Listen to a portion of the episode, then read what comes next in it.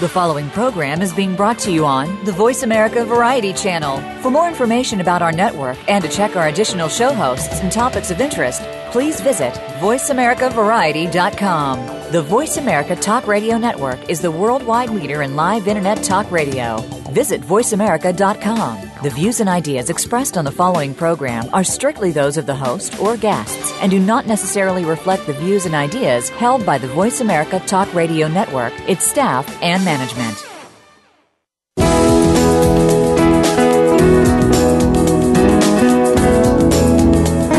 Welcome to Getting In, a college coach conversation, hosted by Elizabeth Heaton. There are so many challenges involved in the college process, including choosing the right college, planning a payment strategy, creating a high school plan, and much more. The team of experts from College Coach are here to help you find some, if not all, of the answers you need. Now, here is your host, Elizabeth Heaton. Welcome, everybody, to today's episode of Getting In, a college coach conversation, which really, as I look at what we're going to be talking about today, really should be called You've Gotten In, Now What? A College Coach Conversation. Uh, one big thing on the mind of every parent with a child about to head off to college, and I know as if you listen to the show uh, semi regularly, you know that I have a stepson who's heading off in the fall. But one thing that we are thinking about a lot is paying that bill uh, and Jeanne Mahan, who joined us a while back to discuss tips for reducing college costs and also had some ideas for how to determine the value of a college, she's back to talk through parent financing options. She's going to be with us in a little while, but first, I'm very excited to welcome two colleagues who are experts in both college admissions and finance and sending kids away to college. Uh, Kennon Dick's son made the transition just last year, and Kathy Ruby has seen both of her children start college. One's already graduated, and the second is a junior. Thanks so much for being here, Ken and Kathy. Sure. Glad My to be here. So, I guess, you know, my first question for both of you is really where do you start with that transition? What I, I remember when I was um, getting ready to, I think the month before I left for college, one of the things that my mother did was start a little collection of things she thought I would need. So if they were having a sale on the deodorant that I used, she'd go out and buy five of them and add it to this basket she had created. That was her way of starting that transition. And as people who've recently done this, I guess my first question for both of you would be, what do you think the first thing is to do to even start thinking about it? Who wants to take want that? to start? Um, sure, I'll start. Um, well, and, and of course, I'm the finance person, so I'm going to be focusing more on the sort of the bureaucracy of it all. How about that? All right, that works. So one of the first things to to understand when you start thinking about the things that are going to have to be done over the summer, there are the things you're going to need to transition, but uh, but then there are things you're going to need to do that the college is going to want you to do. So the first thing, I guess I would I would converse with your kids to to make sure that they're checking their college email accounts because now that they've deposited, that college has definitely given them an email address, and that's how the college is going to communicate with them throughout the summer. And then also know that um, the college is actually going to communicate primarily with the student and not with you. Um, because when students get to college, their records are protected by something called FERPA, which is the Family Educational Rights and Privacy Act. And so what that essentially means is that it's the student's record, everything, you know, grades, the bill, um, classes, all of that is the student's record, and they have to give you permission to see it and to interact with it. So be aware that the, the school is going to communicate with the student, and then you'll need to be communicating with your student about what you need to do to get access to certain things. So, so that's the purely business side of things, I guess. I'll let Kennon talk about what he would think would be the first thing to do from the admissions perspective or the academic perspective. Okay, Kennon. Yeah, I would. Um, it's a good question, and I think that uh, there's a lot of things that you could, that you could talk about. And in the month of May and early June, parents are going to have a ton of mail that comes from that you know from that selected college, and um, and it's easy to kind of put off, but it's something that you do want to make sure that you wade through as soon as as it comes in. One of the first things that uh, that we had to um, kind of uh, deal with, I guess you would say, is um, is orientation. And for us, orientations took place over the summer. It wasn't a program that was the first uh, week before classes in the fall. So we, and there are several sessions that you, you, that you could go to during the summer. And one of the pieces of advice that I would suggest is that choose the earlier sessions if possible. And part of the reason for that, and we kind of found this out the hard way, is that classes are going to fill up in those earlier sessions. So mm-hmm. in order to get the class schedule that you would prefer, you need to be in those earlier orientation sessions so that you can select those classes before they start to close down. Um, so selecting earlier orientations can have its own reward, and um, and you might also want to see and coordinate with a potential roommate um, if if the roommate is known at that point that um, that you're going to that orientation session. So if there's any way to connect earlier, you can do that.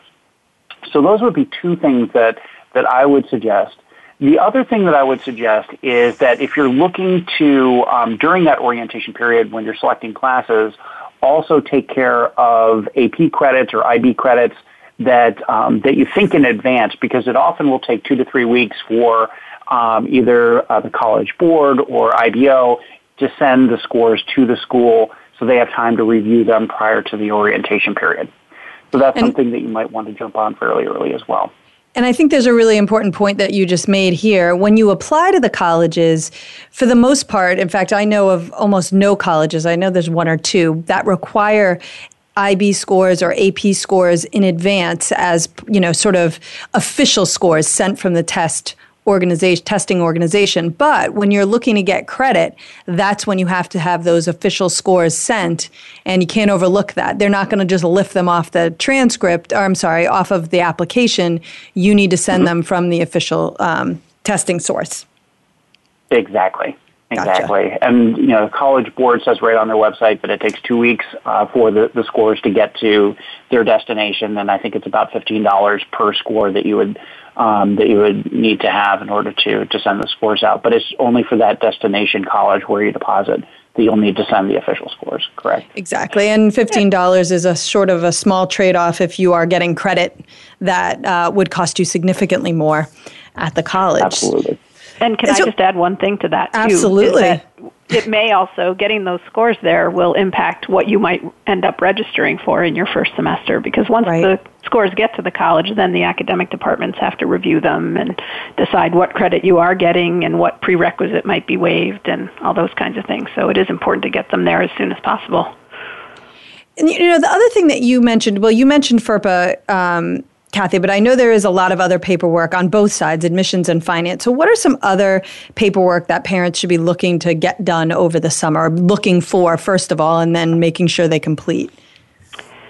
Well, I think just on the finance side of things, if you're planning to borrow student or parent loans, um, June and July is when the college will be expecting you to complete the rest of the paperwork on those. So you, you've already accomplished the first step if you're getting federal loans by completing the FAFSA, but then over the course of the summer, your student will fill out a master promissory note on the Department of Education's website. Um, they'll do an entrance counseling session where they read about the loan and how it has to be repaid, and they take a quiz, and then the school gets notified. Um, so the school will be sending your student information on how to take those steps, and that usually happens in June or July. And, and then if you're arranging financing as a parent, that would also happen in the June July timeframe. Many colleges, when it comes to these finance sort of things you have to do, they'll often have a checklist. Um, and again, it'll come to your student, so you'll want to make sure you're communicating with your student about that. Another real important one is health forms. So there are, you know, you, your student probably will have to have a physical and have to have vaccinations or appropriate forms filled out, um, and those usually have a deadline somewhere in the June July timeframe. Um, so there's some more, you know, paperwork that has to happen, and of course the bill itself is going to come in the summer. Usually not due until later in the summer, but most colleges will try to get their bill out sometime in the beginning to middle of July for a fall start. Um, so there there will be that that you'll you'll be wanting to anticipate. And when you get that first bill, um, and I know we've talked about sort of understanding the bill, and we'll probably do a a, a next week. segment on that. We're going to actually talk about it next week. So excellent. thanks for for uh, previewing the next week's show. Everybody, come back for that. So anyway, um, well, but and actually, but let me just add one thing to watch for is whether the college has billed you for their health insurance plan because most colleges require that students have health insurance. Mm-hmm. And the way they make sure that happens is that they bill everyone for it, and then you have to opt out by a very strict deadline, and that's usually sometime in June or July also. So if your child's still going to be covered under your insurance, that's great, but you want to make sure that you've opted out of the college's plan so you don't pay for it. Right, so you're not paying for it twice. And I think there's an overwhelming message here that if every parent isn't taking away, they should, which is you need to make sure that your student is either very communicative with you or granting you permission to get these materials sent directly to you because uh, there's a lot of stuff coming and it could easily fall through the cracks if you have a child who doesn't check email or isn't great about sharing email that they get with you. I know that that from time to time has been an issue with us, uh, and I, and it's making me think I need to talk about this when when I get home today. So. Thanks for that. I appreciate it. So, what else? Yeah, I, I mean, other, not, go for it. Quick thing, um, just to talk about in terms of the uh, the health insurance, just to tack this on is, and this is something that we experience, is that the health insurance and dental may be very separate um, entities, and um, and what we had to do was we had to get um, more. Uh, we had to have proof of enrollment for the dental plan, which we did not have to provide for the health plan. Um, so there may be different procedures for your dental plan than there are for your health plan, and that's just something to to be thinking about as well. That's so strange. Yeah. I wonder why. All right. So, um, Kennon, what about uh, you mentioned getting credit for um, APs and having those scores sent. Is there anything else that families need to do beyond just having those um, official scores sent to the college? Um, do colleges all do it the same way? What's your sense of that? Um, no, they don't all do it the same way, and I um, you know, learned this from my own experience, but also from the different schools. Um, and so, one of the things that uh, that they'll explain in that initial wave of, of, information that comes to you and your student is uh, is what those procedures are, are going to be. And um, some schools will be able to award the credit for the fall semester.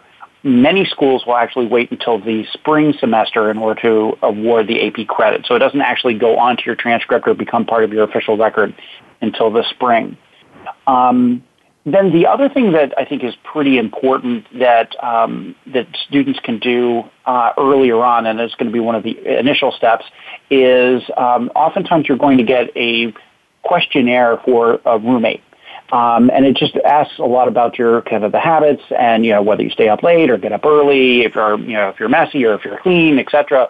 And um, and some of your personal habits so that they can make a good match between the two.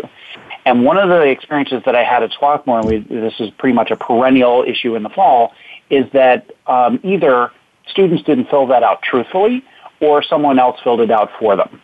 Hmm. And so, gee, um, I wonder who that person, someone else would be. Yeah, exactly. And so, you know, and, and I've heard all sorts of things from, well, I put myself down as clean so that, um, you know, my roommate, if they're a clean person, since I'm pretty messy, uh, they'll clean up for me, you know, and you hear all sorts of kind of rationales like that. You want to, in order to minimize the potential for conflict between you and your roommate, you want to be as honest as possible about what those uh, habits are. So don't try to game the system or anything of that nature. If you want to do it well, um, and avoid those conflicts, and be as honest as possible on that questionnaire. And and are you finding that a lot of schools are are doing those types of questionnaires? I know that when I was at Penn, there was an attempt at roommate matching that was ended up being abandoned and the, the general sense was they weren't finding any fewer problems being reported as a result of roommate matching and it was a lot of time it took a lot of time and energy and they just decided some kids are going to be happy with their roommates and some aren't and we're just going to keep doing what we've been doing. And I, I, was just i'm curious if you guys see different things at the schools that your kids are enrolled at or um, or were enrolled at or if you've heard different things. Well um, my daughter's at a fairly large undergraduate institute well it's sort of a medium size and theirs was fairly do it yourself mm-hmm. So, um, you know, there was a deadline and you could go into the pool of people who were looking for roommates. And I think there were many kids who might have had prior connections or whatever it might have been. Um, so it, it was sort of, uh, you fill out the questionnaire, but then you try to, you, you do your own filtering and mm. you do your own matching as opposed to someone at the institution doing it for you. That's interesting. Mm-hmm. I wonder how I would have felt about it, that. I don't know. it didn't work very well, I will say that. I bet it didn't. I, you know, isn't it almost a rite of passage to have a lousy roommate freshman year? I sort of feel that way. I don't know. I have some good stories with all due respect to my freshman year first semester roommate, but we weren't a good match. And now I have fun mm-hmm. stories to tell about that. But I don't know, Kennon, did you guys have a different experience with your son? Um, yeah, I think so. I mean, I, I think it, the the matching process went fairly smoothly. Um, they certainly were not best friends, but um, but they coexisted pretty well together. So I think that they, you know, and it may be just luck. I mean, you know, there's right. there's certainly an element to mm-hmm. that you just can't accom- you know, can't really um, reconcile. But I think at Swarthmore they really put a lot of time and effort into trying to get those matches right and they had a, a pre, they were pretty proud of the of the record that they had and and the um, the few students that would ask for that switch every every year. So um, so I think there are some schools, and usually it's the smaller schools that that really put a lot of time and effort into the matching process. And you know, at a place like a Penn or you know a place like you know Virginia Tech, you, there's no way with that volume that you can do it. So it's it's a little bit more kind of standard. Um, mm-hmm kind of questions on on the questionnaire that they match up with. But that brings up another question um, that you know, Kathy, you mentioned that a lot of people seem to have prior connections. And mm-hmm. um, and usually how that works is that if the two students request one another and it's a mutual request, then they'll um, then they'll uh, put them together for a roommate. Right. And then what if it's not, right? Because I've seen that happen too, where two people agree they're going to be roommates and one actually follows through and puts that person down and the other person doesn't tell that one and, sa- and says, I don't really want to be that person's roommate. That's a little mm-hmm. awkward, but what are you going to do? Yeah. I mean, I think for a lot of kids, um, college is a fresh start. It's uh, it's an adventure, and for some students, it's it's a little scary. And having someone that they know as their roommate can be great. So there are many different ways to look at it. Um, I don't want to get us too hung up on this, but I do think it's a fascinating thing. This whole roommate matching and.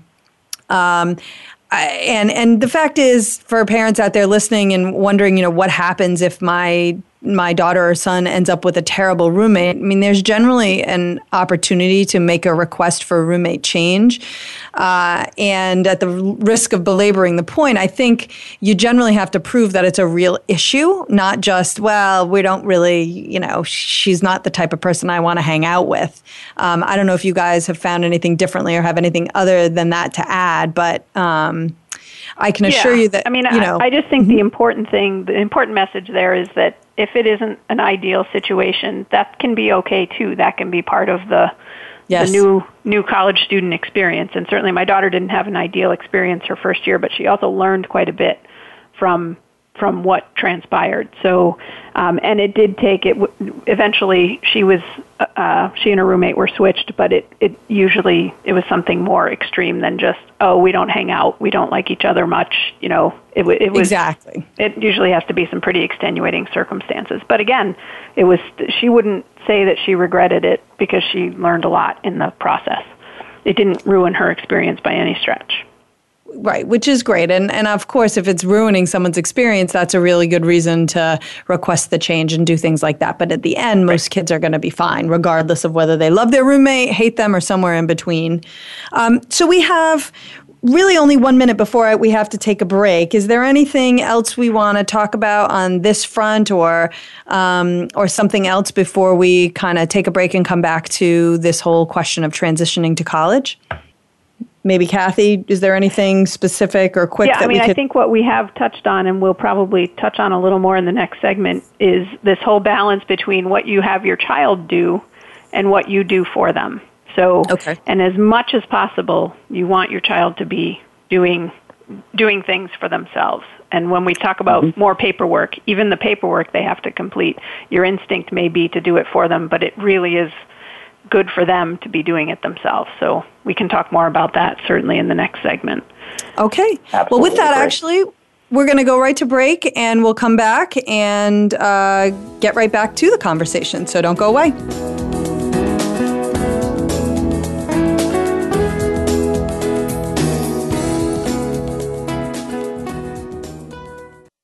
If you're a parent of a high school student, you've probably heard a lot of scary stories about college admissions, about the growing number of applicants, the shrinking number of spots, about how even valedictorians are being turned away. For families of hopeful college students, it's impossible not to worry. But at College Coach, we take the worry out. Our advisors are former senior admissions and college finance officers from all over the country, so they can give you advice that nobody else can about what classes to take how to prepare for standardized tests, what options are available to pay for college, and most importantly, what admissions officers are looking for when they read an application. We've got more than 15 years of experience and a track record that's helped every single student get into college, most into their top choice schools. So make the decision to come work with College Coach and start your child down the road to the decision that really matters, the one in the envelope that says yes. Visit www.getintocollege.com forward slash getting dash in. Streaming live, the leader in Internet Talk Radio, voiceamerica.com.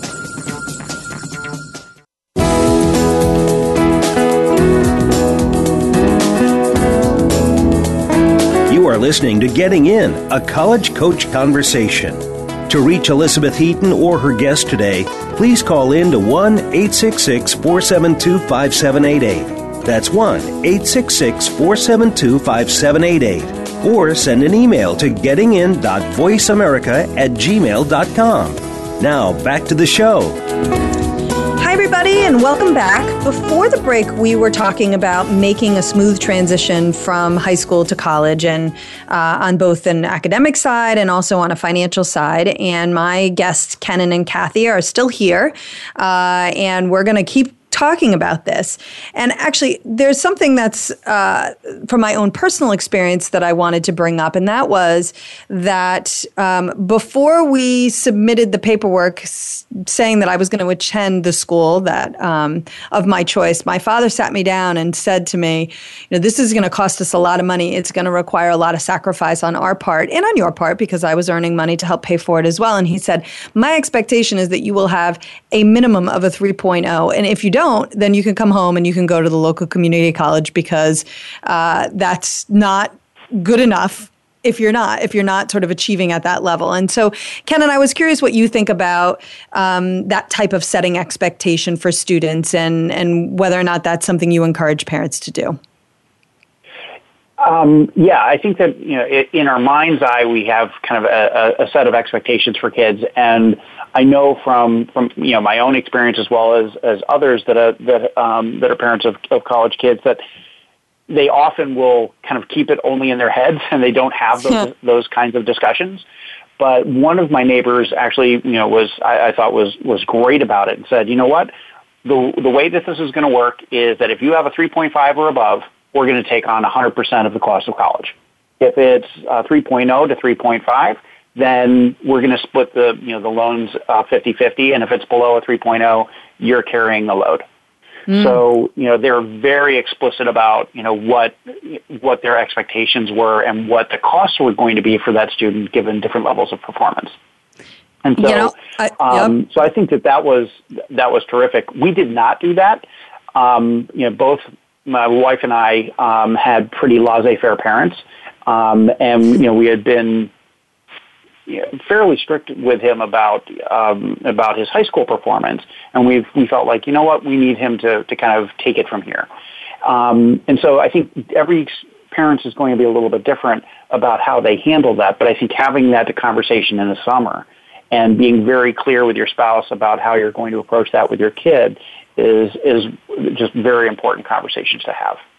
Yeah, and I think um, I think you're that's a really great point.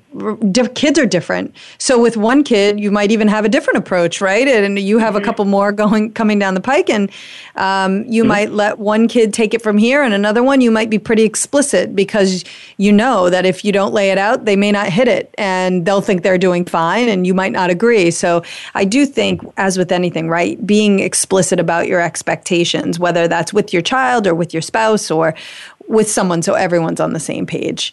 Um, and and Kathy, are there similar areas where you think it's really great to set boundaries and expectations as the as kids are going off to college?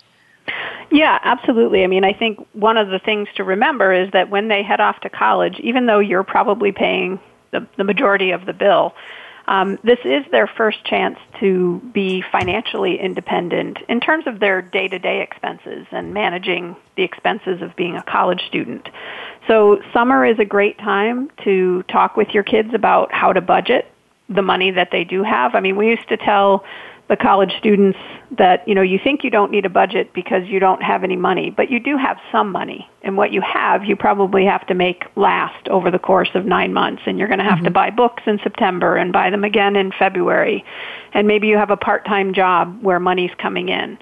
So um, a great thing to do in the summer I think is start to establish some habits about um, your your new college student understanding how they spend money and what they're spending on so have them track expenses during the summer, whether it's going out for ice cream or pizza or movies or um, whatever it is that they're spending money on, and try to get them in the habit of doing that in the first couple months of school, um, because they need to try to figure out, okay, what are my expenses? What is it that I'm spending money on, and how much am I going to need? Um, also, if they're working a summer job, setting expectations about how much you expect them to save. You mm-hmm. probably know what their hourly rate is and how many hours a week they're working, so you know what they're making. Um, and set some expectations about what they can save to be used toward those books and personal expenses during the school year. Right. Again, yeah, setting great expectations. And I also think if you've worked over the summer to earn, let's say $2,000, and that's meant to be your spending money for the year, uh, I know more than a few people who have run through that kind of cash in a couple of months. and now they're really in mm-hmm. trouble because yeah. they've got a whole year to get through. Um, I may have run through some money that I saved when I went abroad, and then uh, when I came back, I had no spending money for the rest of the school year. It wasn't quite $2,000, but I went through a lot of money very quickly. It's amazing how fast it can go, especially in a city. So, well, and I um, think you know kids don't have experience, right? So right. sitting down with them and talking about so what's a reasonable amount to spend on pizza every month? Mm-hmm. exactly, exactly. Ken, you were going to say something, I think. Yeah, and, and we had a similar experience that, um, you know, his freshman year, I mean, he was pretty much out of money by the end of October and, and, and blown through a lot of that summer, you know, the summer savings. But I also think that there was a good learning experience to that too, whereas that, you know, we weren't going to go bail him out. And so, you know, you've got 50 bucks left in your, um, in your account. you've got to figure something out. And so mm-hmm. he got a coffee, um, a job at the coffee bar on, on campus. And this past year, his sophomore year, he actually came home with more money than he left with. Wow. So, you know, you can get, they, they do learn. they do. you have to kind of set it up so that, you know, they can take some hard knocks in order to figure it out for themselves. And not only that, you're taking hard knocks while your food and your lodging is being provided for you. So if there's ever a time for them to mm-hmm. learn how to subsist on very little money, that's right. a great time to do it because you know they're at least going to be fed and uh, have shelter, which is good. Exactly. Uh, exactly. Yep. Yeah. Okay. So what about um, you know, I have. Uh, we talked a little before the the show, and and one thing that came up was. Um, you know, talking about the social elements of college and things like partying. And I hate to break it to parents out there, but every school does have a party scene of some kind, unless it's a completely dry campus where there is literally the whole focus is not on is on avoiding partying but there is going to be some kind of a party scene typically or um, something going on in the social scene and what kinds of conversations did you guys have with your kids or do you recommend that parents have with their kids um, and you know, I don't know, Kennon or Kathy, which one of you wants to take that one? Maybe Kennon. How about you? You just sent someone off not that long ago. Sure.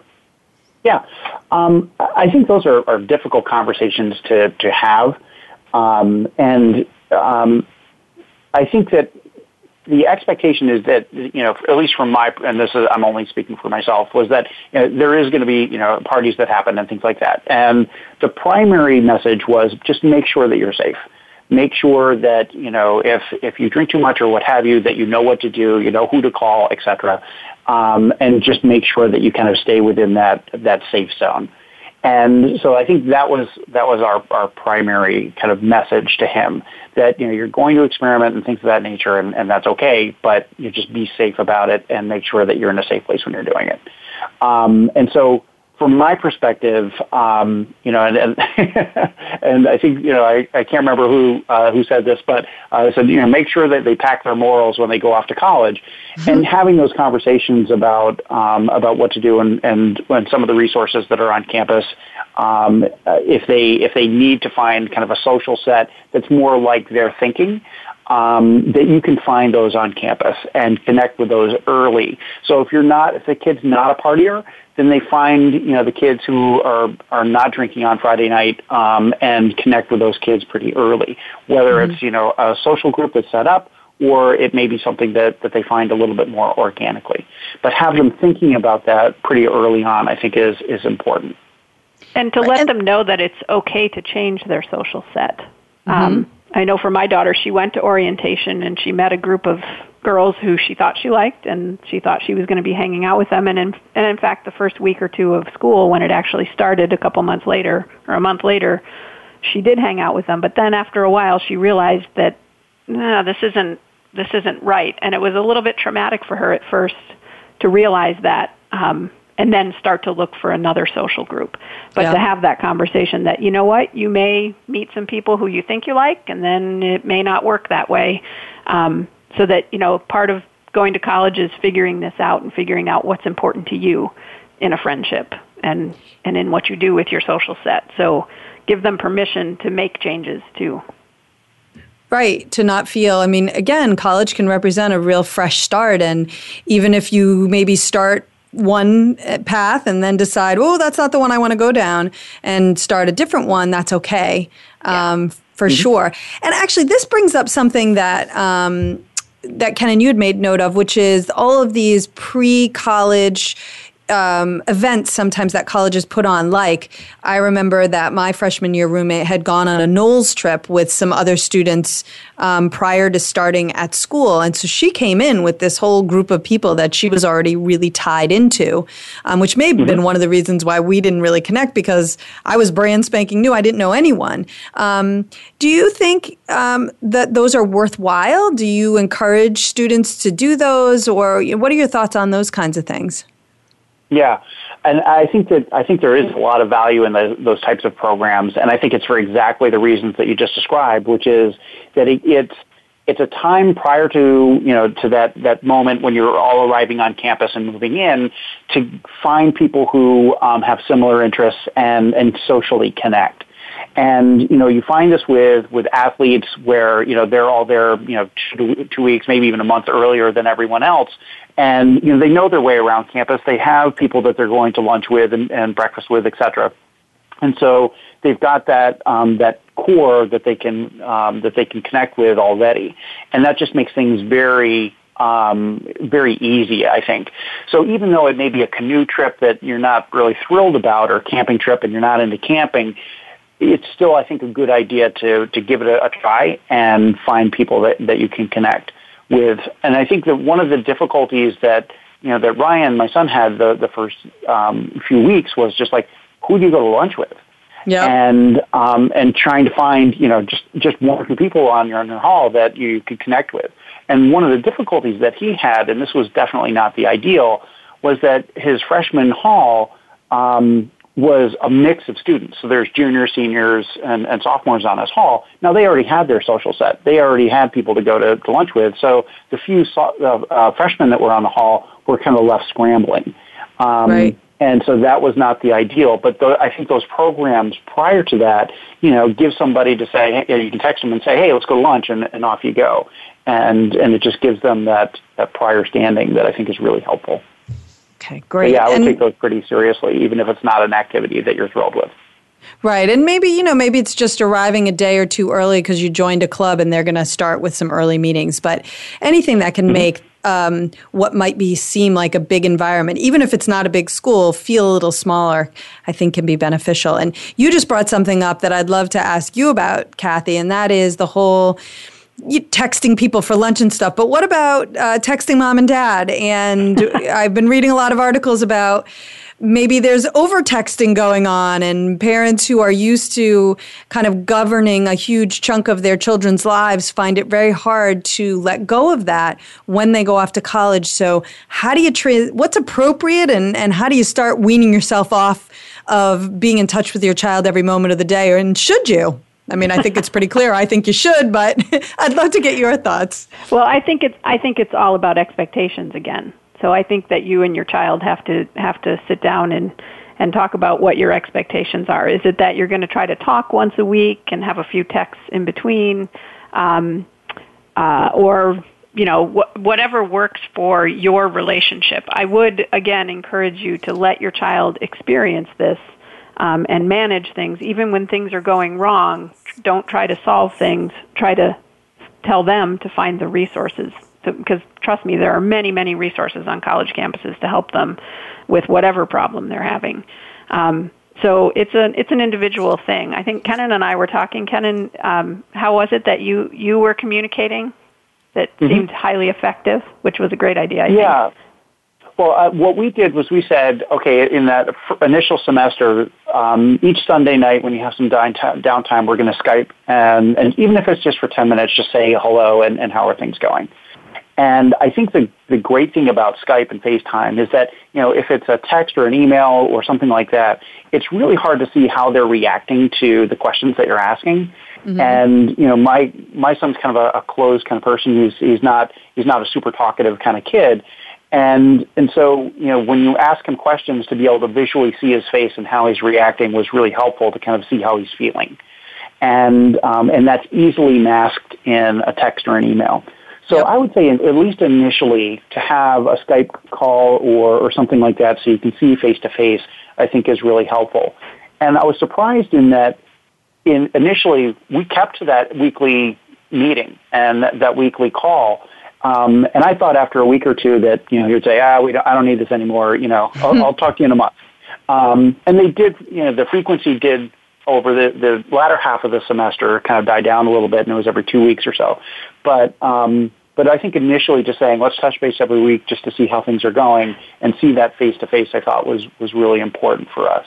And can I the just add quick, to that, having yeah, the regular check-in, very important because otherwise sometimes the only time you're getting called is when something's wrong. And that's not good for you as a parent. Right. Right. It's true. so having a regular check-in means you'll hear the good and the bad versus if you just are on call whenever they need you, you're probably only going to hear from them when something's not going well. Right, which is not and that's just not good for you mentally or emotionally or any of those things. Right. And, and I would just add in, with, oops, sorry, I can't yeah, go. No, the only thing I, I was, was going to add is that with uh, let me do this again. um, with uh, electronics, um, one of the things that you just have to be careful of that's very different, I think, from our experiences is that um, kids aren't disconnecting from their high school group either as as readily as as we did. Because mm-hmm. you know, mm-hmm. when my high school kids went off, you know, or my friends went off to college, maybe we called a couple times a semester, but we were we were living separate lives at that point, right, and connecting yep. once in a while.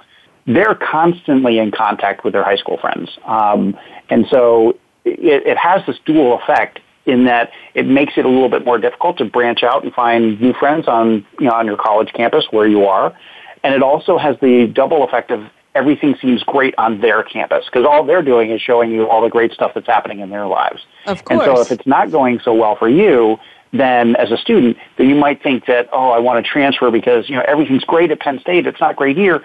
And it, sometimes that can cause some, um, some difficulties as well. So just something for, for parents to be aware of. That that's a fundamental shift. And I think we're coming to the end of the time that we have, but I think there are some really good mess- takeaway messages here. And for some parents listening, they might say, oh my goodness, I could never go a whole week without talking to my child. And that's fine. So if you are particularly close, maybe for you, it's scaling back from giving your child a call in the morning to wake them up, texting them throughout the day, and talking to them before they go to sleep at night, into uh, a call in the middle of the day where you check in, see how the day is going, everyone's doing well, and um, you go on your way. So there's a scaling back that's appropriate for you. And then there's also, and this has been in the news a little bit lately, um, but just how social media can affect, especially young people. It affects us all. If you're on Facebook and you can see these amazing lives that it seems like everybody else leads, but you forget that you take those pictures when you're on vacation, but when you're going to the grocery store in your sweats and your hair's in a ponytail, you're not taking a picture then and posting it. You're only posting what looks great. Um, and mm-hmm. so another I, another uh, time probably to have a conversation with your child about maybe trying to disengage just a little bit and focus on this new group of people that they're with rather than um, remaining so tied to the high school friends um, and not mistaking what is on social media for real life and understanding the difference. And I think that's really important. Um, I, I want to thank you guys so much for coming on the show today and sharing not only just your thoughts as professionals, but also your experiences as parents. It's super helpful. And um, I know that everyone who's listening, who's about to make this transition, uh, got a lot of great tips. I know that I did. There are a few things already that I've marked down that I'm going to go talk about when I get home. Um, so I appreciate that. And um, next up, we mentioned or teased a little bit earlier that we were going to be talking about parent financing options. And we are going to do that right after the break. So don't go away.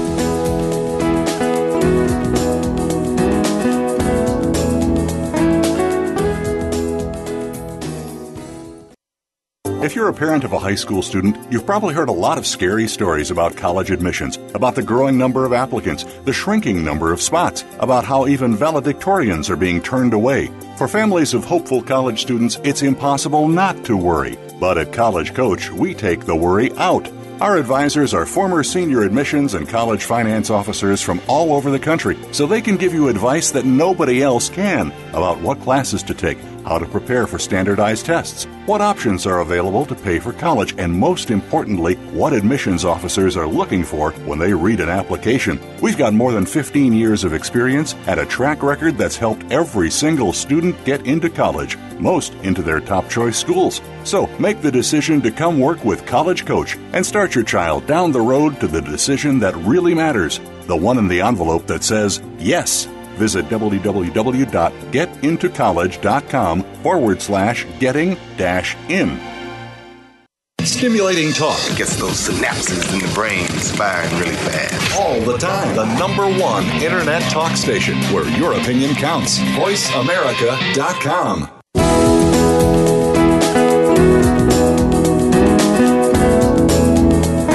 You are listening to Getting In, a college coach conversation.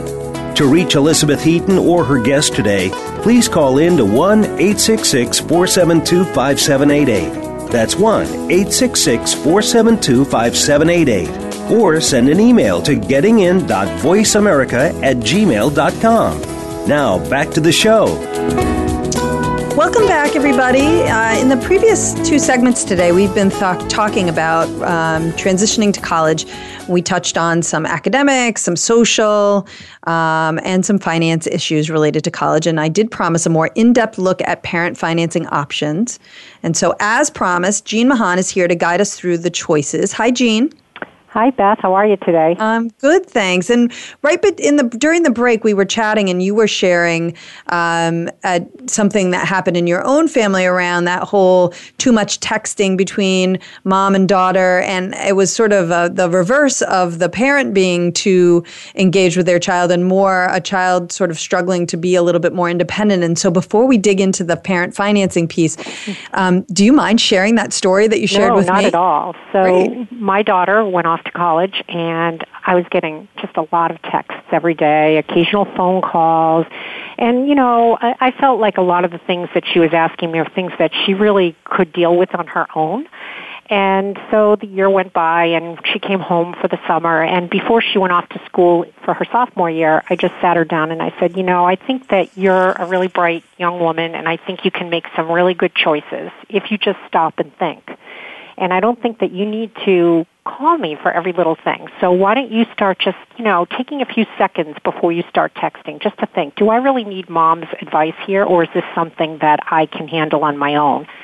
And I really think that was the beginning of her becoming more independent. Um, the text cut way back, the phone calls even not even every day.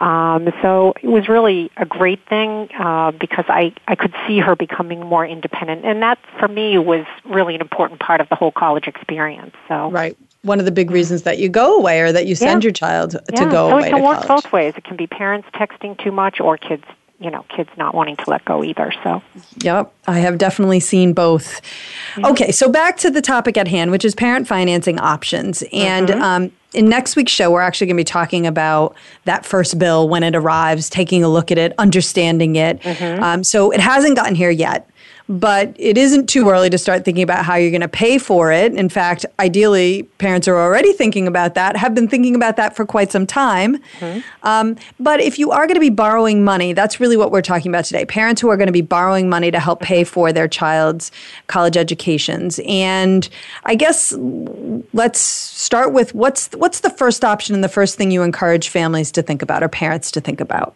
Well, I think the first thing I would have someone think about is what I consider the unsung hero of college finance, which is a payment plan. A lot of families aren't aware that these exist.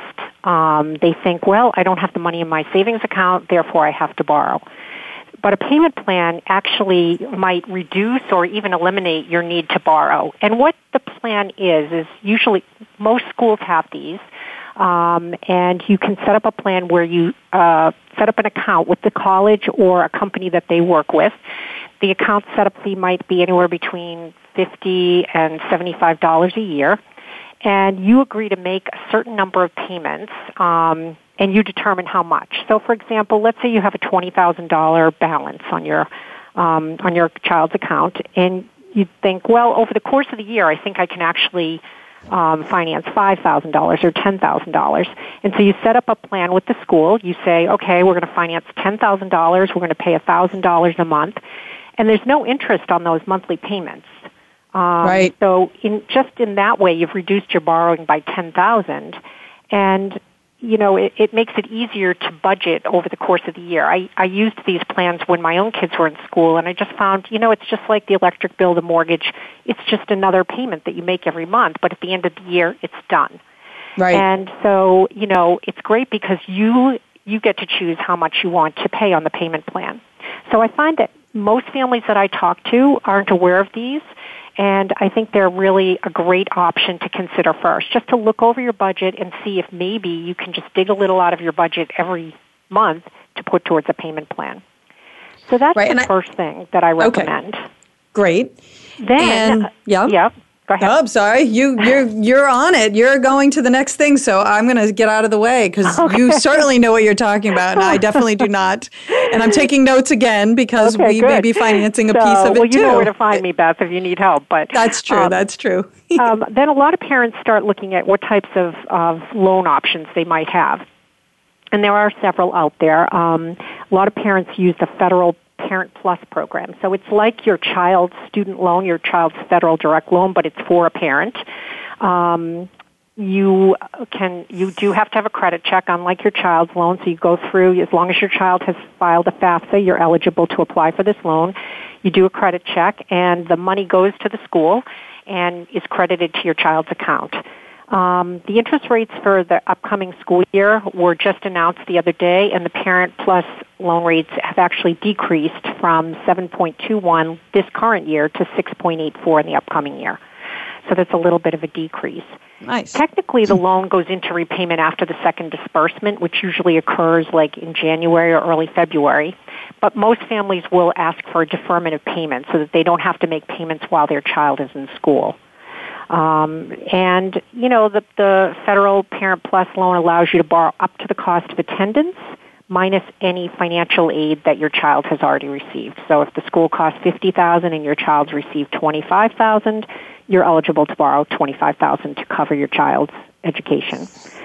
Um, now, Is there anything yep. to keep in mind when you're doing the Parent Plus loans? I know that, that there are federal student loans as well. Um, should parents be borrowing first and then having the student borrow, or the reverse? I say the reverse.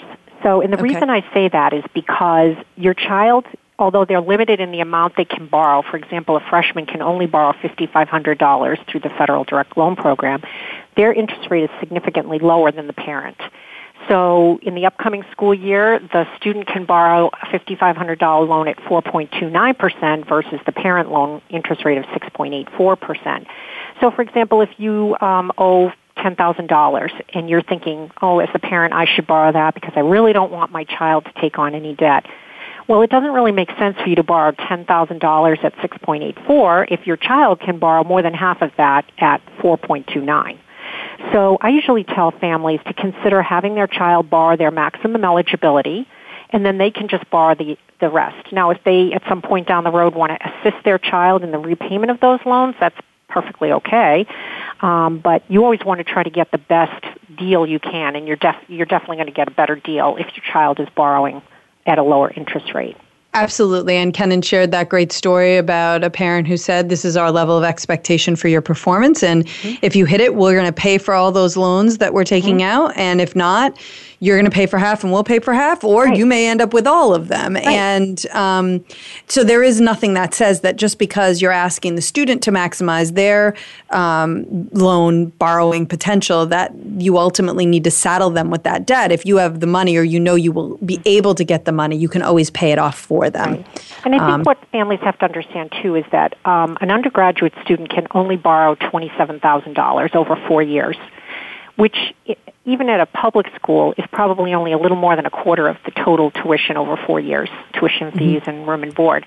So really, you know, even if you couldn't help them, there, you, but you want them to have a little bit of skin in the game, it's only, you know, about 25% of the total cost. So if you were kicking in the rest, that's not very much.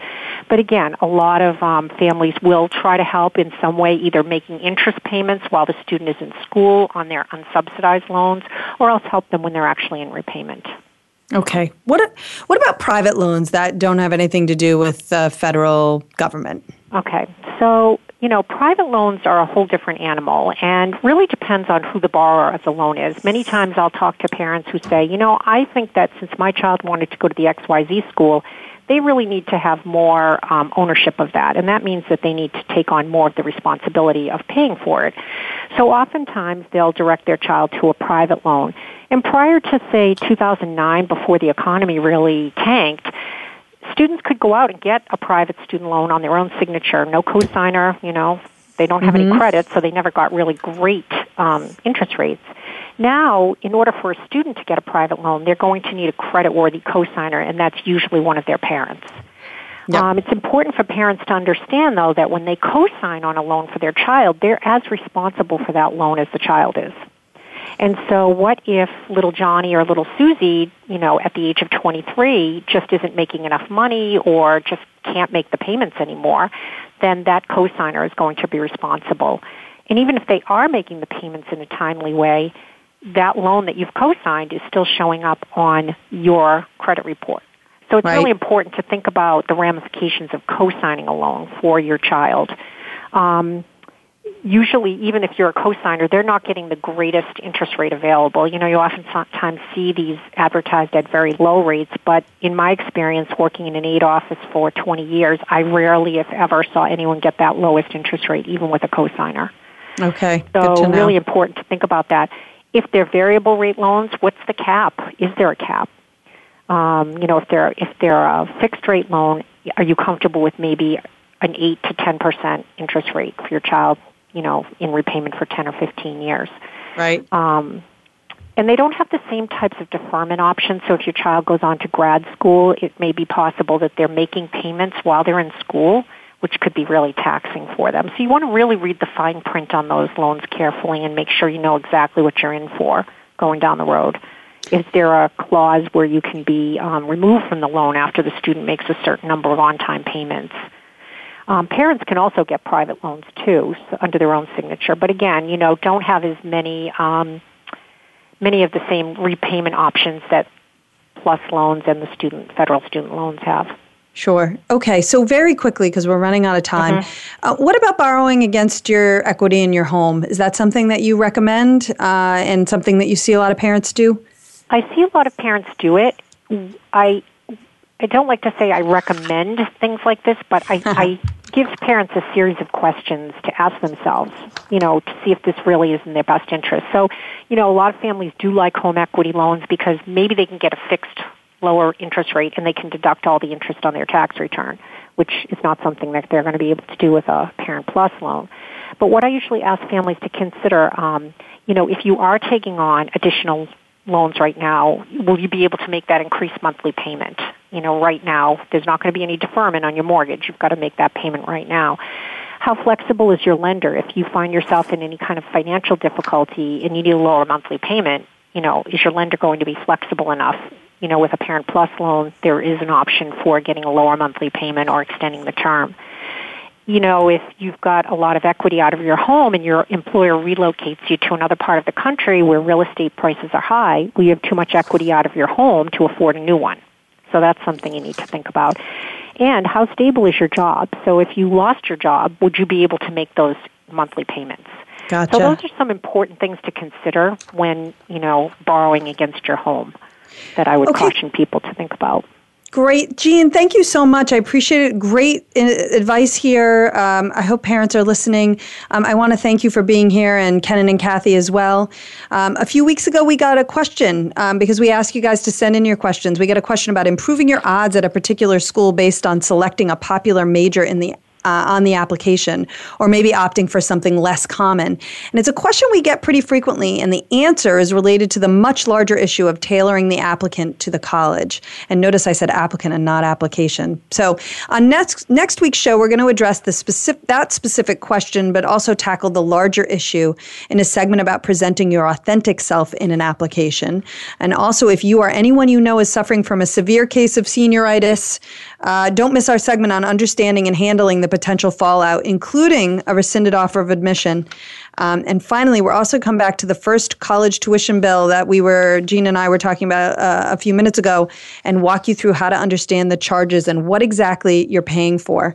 Um, during last week's show, I mentioned that we would be doing an all callers all callers show, but I didn't yet have a date. So tonight, I'd like to welcome our listeners to be our guests on air uh, and get your questions answered. And we're going to be answering questions about admissions. We're going to be answering questions about financial aid, about college finance in general, and that's going to happen uh, on Thursday, June 18th. So if you're interested in being a guest on that show, please shoot us an email at gettingin.voiceamerica at gmail.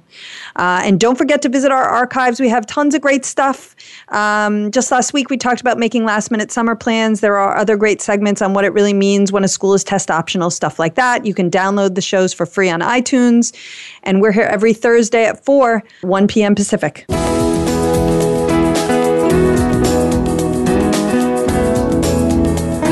Thank you for tuning in to Getting In, a college coach conversation, hosted by Elizabeth Heaton. Please join us again next Thursday at 1 p.m. Pacific Time, 4 p.m. Eastern Time on the Voice America Variety Channel. Have a good week.